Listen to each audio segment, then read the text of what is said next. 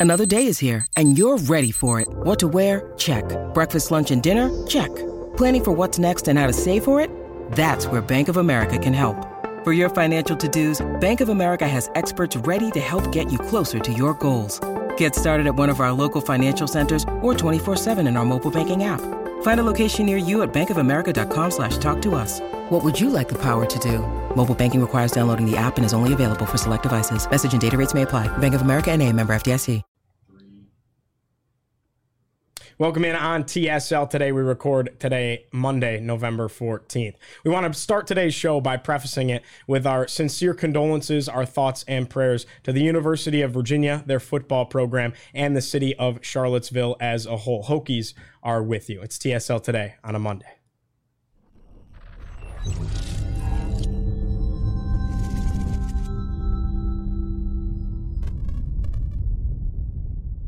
TSL today on a Monday from the Corporate Research Center here in Blacksburg, Virginia. Hi, everybody. I'm Giovanni Heater, joined alongside Jack Brizendine. And again, we preface today uh, giving our thoughts and prayers to those at the University of Virginia. Jack, it's a tough to, it's a tough subject today uh, because, and we don't want to get into it really much in any way, but we just want to preface it by saying uh, our, our condolences and that it almost feels a little silly and tough to talk about sports today, but that's our job and uh, we're professionals, so we're going to get into it and, and talk about Virginia Virginia Tech athletics here. Uh, start out with uh, the wrestling program. Huge meet on uh, Friday night. Went out over to Columbus, up to Columbus, I should say, to take on the Ohio State Buckeyes. Ended up falling in that big time meet. It was the 13th ranked Hokies against the 4th ranked Buckeyes. Final score that one 18 to 13. You, my friend, are a wrestling insider. What did you see uh, up there in Columbus? Yeah, I think the one thing, the one big takeaway from this match, uh, despite the loss, was some of the young guys. Uh, obviously, you've got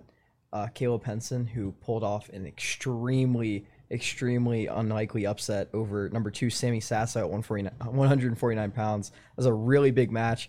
Uh, showed a lot of grit, was able to pull it out 5 3 in sudden victory, which you know, for a true freshman on the road, that was really impressive. Um, and then you got Tom Crook, who took down Nick Bouzakis of Ohio State, who had a lot of excitement going in uh, into this season, and he took him down 14 to six. So those are two of the four wins. Obviously, Mekhi got a big win, moved to two and zero oh in his career against number six Ethan Smith. He actually beat uh, Smith last year in Blacksburg six to four, and then followed that up.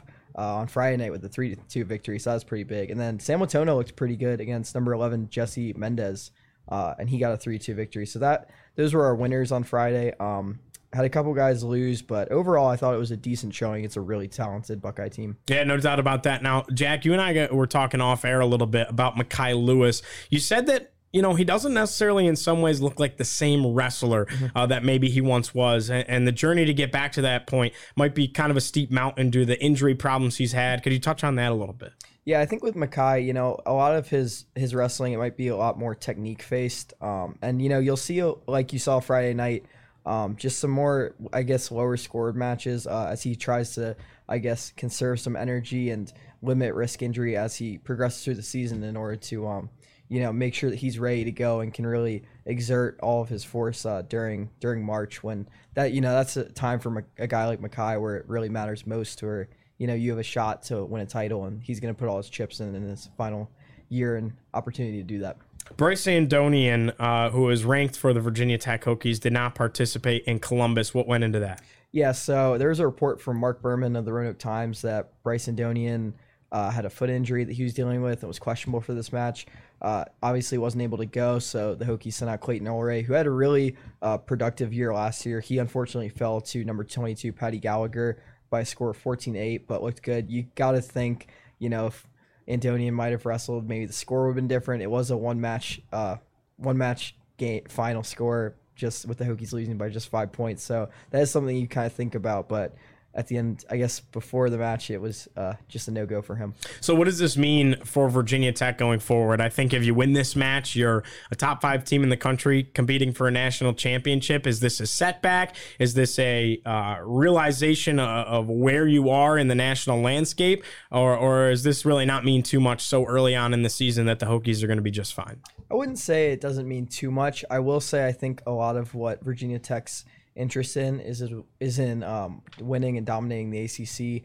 Um, I think this doesn't necessarily uh, end your season at all, or it's just it is a little discouraging. I would say just to see some guys like you know Hunter Kaka, Hunter Bolen, and Connor Brady lose to some of these guys from Ohio State. But I think that's why you have these big matches, is so that way guys can wrestle against some of the top guys in the country. So that way, by the time March March comes around, you've got you know the AC tournament and um, the you know NCAA tournament, these guys will be ready. They'll be polished, and they'll have been used to wrestling these guys. So I think you know, unfortunately, they weren't able to walk away from Columbus with a win. But I don't think this should be uh, discouraging for them. I think this is a great thing to work off of and learn from as you head into the rest of the year. What's Tony Robie and this team have to do going forward to kind of make the adjustments and uh, get ready for ACC play and some of the other big matches coming up as well on the schedule? Yeah, you know, I think it's sort of just taking away what you can from this match. I mean, these are the kind of guys, like I said, that you're going to see in March, and especially down the line, like there were a bunch of top 10 wrestlers uh, for Ohio State, and those are the kind of guys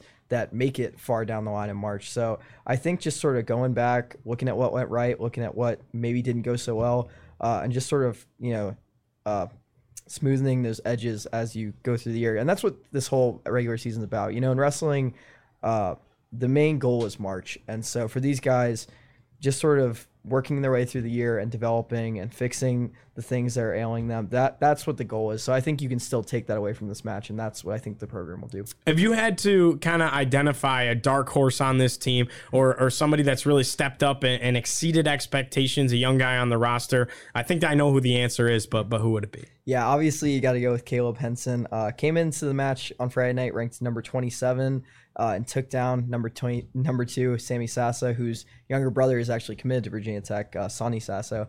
Uh, but yeah, Caleb Henson's victory was just kind of showed everyone that he's capable of being at that level. You know, Sammy Sasso was runner up in 2021 at 149. He placed top five last year. So, you know, if a guy coming as a true freshman like Henson can not only stick around with a guy like Sasso, but actually beat him, you know, that's a pretty pretty good indicator of how good this kid can be. So I would definitely pick him as a dark horse candidate to be to be go really far this year. All right, Virginia Tech is back in action in the Keystone Classic in Philadelphia this upcoming Sunday. Uh, and then after that, they have the Cliff Keen uh, Las Vegas Invitational. That's going to be uh, the weekend of December 2nd and 3rd. Then you got Missouri, Stanford, Cornell. Uh, there's a lot of tough, tough teams on this schedule, so it definitely doesn't lighten up uh, for the Hokies. How stoked is Hokie Nation right now uh, to see some big time matches for this team? I think it's awesome. You know, I think it's a tight knit community. I think the wrestling fans. It definitely is, and I think that you know I talked to Tony Robie about that earlier during uh, before the season, and you know he was really excited to talk about these matches because I think he understands that you know these matches for a fan base that loves wrestling so much. These are these are the best you can get. So you know having Missouri come to Blacksburg, having Cornell come to Blacksburg, having NC State return back. I mean these are high quality wrestling matches that I think a lot of these diehard wrestling fans of Blacksburg are really excited to see, and it's almost just uh, yeah, I just think it's it's really good wrestling, and I think it's a it's a good treat for a fan base that's been very loyal to the program. All right, no doubt about it. Like we said, uh, Virginia Tech wrestling back in action in the Keystone Classic from Philly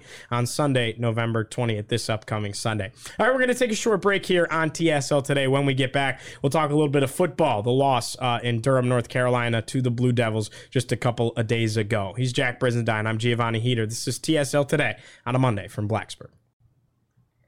Welcome back here on TSL today. It is Monday, November 14th from the Corporate Research Center right here in the beautiful Blacksburg, Virginia. Hi, everybody. Giovanni Heater joined alongside Jack Brizendine with you. Well, Jack, we talked Hokies wrestling. Let's dive into the good stuff here. Talk about uh, Virginia Tech football, followed by uh, both men's and women's basketball on this segment. Briefly, not much to go over. Let's talk about this football game, though. 24 to 7, the final score, a loss in Durham to the 7 and 3 Blue Devils. Uh, Virginia Tech drops to two and eight in the regular season, one and six uh, in conference play uh, for their overall record.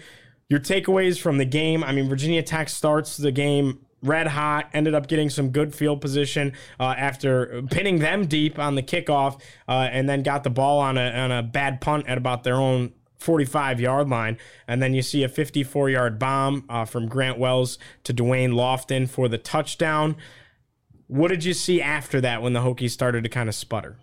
You know, I think for me, um, I don't know if you've noticed this trend, but it feels like every week the first drive usually goes pretty well, and then afterwards, it's almost like a whole new offense is out there as far as the lack of ball movement. Um, but you know, one thing I did notice, and I wrote this in my recap for thirty-three or 3304 Sports. Um, Virginia Tech entered the Duke Duke side of the field five times and only came away with that one touchdown. So that's that's sort of one of the things that I kind of took away was just not finishing drives and just sort of being stalled. And it wasn't even like picks. Uh, there was the one Grant Well and Grant Wells, Grant Wells interception, but um, other than that, it's just not being able to finish drives. I know Tech punted from I think the Duke 42 at one point, so it's just it's not finishing and making plays to extend these drives and eventually score. So I think that's the biggest takeaway is the issue for these off or for this offense. There were some some small bright spots though. Uh, you saw Mansoor Delane pick up his first career uh, collegiate interception on a, on a pretty good play uh, that he made uh, as Riley Leonard was looking for the end zone. So that was a bright spot. Um, one of the question marks I had is why are we not seeing more Daquan Wright out on the field? He's clearly one of your better receivers, um, even though he's young. Uh, what were some of the positives that you were able to take away from the game? Uh, I'm not really sure there were much positives offensively. I know that this was the fourth straight game where Virginia Tech only was able to find the end zone offensively in one of four quarters. So uh, I would just say, uh, I would say maybe keeping it keeping it close, I guess, a little bit, but. I really don't know how much you can take away, but I think you know to your point about not seeing Daquan Ray, I think that's sort of throughout the next two weeks. That's kind of the bright spots you might see is just getting some of these younger guys involved getting them some experience as you sort of just finish out this year, just seeing what you have in them. All right. Well, let's uh let's go ahead and flip the script over to basketball again for football. Virginia Tech on the road at Liberty uh, in Lynchburg this weekend. It's probably going to be an absolute zoo there. Uh, it's like the Super Bowl for them when Virginia Tech's coming to town. Um, and the Hokies are underdogs of eight points against the Liberty Flames. Uh, who would have thought? Virginia Tech going on the road to face a team like Liberty, who is fairly new to the FBS, and the Hokies are eight point dogs uh, against Liberty. Uh, and then after that, a matchup with UVA in Lane Stadium. Uh, Will and Chris touched in it on the podcast. Um, we'll see what kind of plays out there if that game ends up getting played uh, or not. So definitely keep an eye on that. Let's flip the script over to basketball now and talk Hokies hoops. How about this man? A team that is three and zero oh and incredibly fun to watch on the offensive side of the court. Yeah, I think it's been awesome. I think you know one of the big sports sports writers, Jon Rothstein, said that Virginia yeah. Tech's offense is one of the best to watch in the country, and I think I think there's some substance to that. I mean, it feels like everyone on this team can shoot, which was something that was said a lot about last year's team, but it almost seems like this year's team, about anywhere on the floor, they they can knock it down. I know you've seen some really promising stuff from transfer Grant Basile. I think that's how you say his last name. Yep. Um, Sean Pedulla looks like he's taken that jump uh, from freshman to sophomore year. Looks really nice. Um, and yeah, you've just seen a lot of really good basketball. I think one thing maybe um, just clean up a little bit stuff defensively. Allowed 77 points to uh, William Mary last night. But other than that, teams look really smooth. I think there's a lot of a lot of reason to believe that this could be Mike Young's best team. He's he's fielded since he's been here. My only, you know, you don't want to say argument to that um, because I agree. 77 mm-hmm. points is too many, and there are things that need to tighten up uh, uh, defensively, but especially on the inside, uh, is I think where the glaring difference is when you lose a guy like Aluma, who in his own right was not mm-hmm. a jaw dropping defender. No. He was always more of an offensive yeah. scoring center, uh, and really more true a true four than a five, and was just kind of mm-hmm. forced to play the five. Uh, but but regardless. You know, the more you score, the more possessions the other team gets. Yeah. So I mean, you, you know, if you're dropping almost hundred points, they're gonna get the ball enough times to still produce some offense. Uh, exactly. So that so that's kind of one thought. Um, you mentioned it. Sean Pedulla and Hunter Cattoor absolutely went off. 22 points apiece uh, for those two guys. Uh, both of them went 7 of 11 from the field. Sean Pedulla, 4 for 7 from downtown. Hunter Cattoor, 6 for 10 uh, from beyond the arc. It's safe to say it's a good day when Justyn Mutts only scores two points and you're just fine. Uh, that just shows how many scorers there are on this basketball team. One night Basile can go off. If he's not going off, you saw Cattoor the last two games, he had 12 points combined, six in yep. each of them. Then he drops 22 tonight. Maddox had a what felt like honestly a kind of quiet 14, you know? Um, so just just a lot of scoring domination. Poteet, I really like watching him play on the inside. Lynn Kidd even dropped six. Yeah, I think that's one thing, and I don't want to sneak into the women's side of the the. Uh, oh, we can do right it. We'll take it where it's I going. I don't want to flip to that uh, too quickly, but um, you know that was one thing that Kenny Brooks always talked about with his team was when one person's you know maybe getting all the attention defensively, is another person can pop off like you saw with Kayla King in the season opener. Um, I think that's the same thing with this team for Mike Young. I mean, you look at this, like you mentioned, you know, uh, Justyn Mutts only had two points, and the Hokies still won easily. Um, and he's arguably your best player, probably is your best player on the team. So, and you know, you've got Grant Basile who dropped 30 the other night. So it really is any given night for any of these guys. And if you have that come, you know, ACC play and the tournament time, that's only going to keep you going, knowing that whoever you need to point point to and say you need to take the load tonight, they can handle it. No doubt about it. We go ahead and flip the script now to the women's side. Again, the final score of the men's game 94 77. Virginia Tech takes down William and Mary, unveils uh, that fantastic banner. I will say, I wish it was just a generic ACC logo and said tournament champions Yep. 2022, more basic. agree.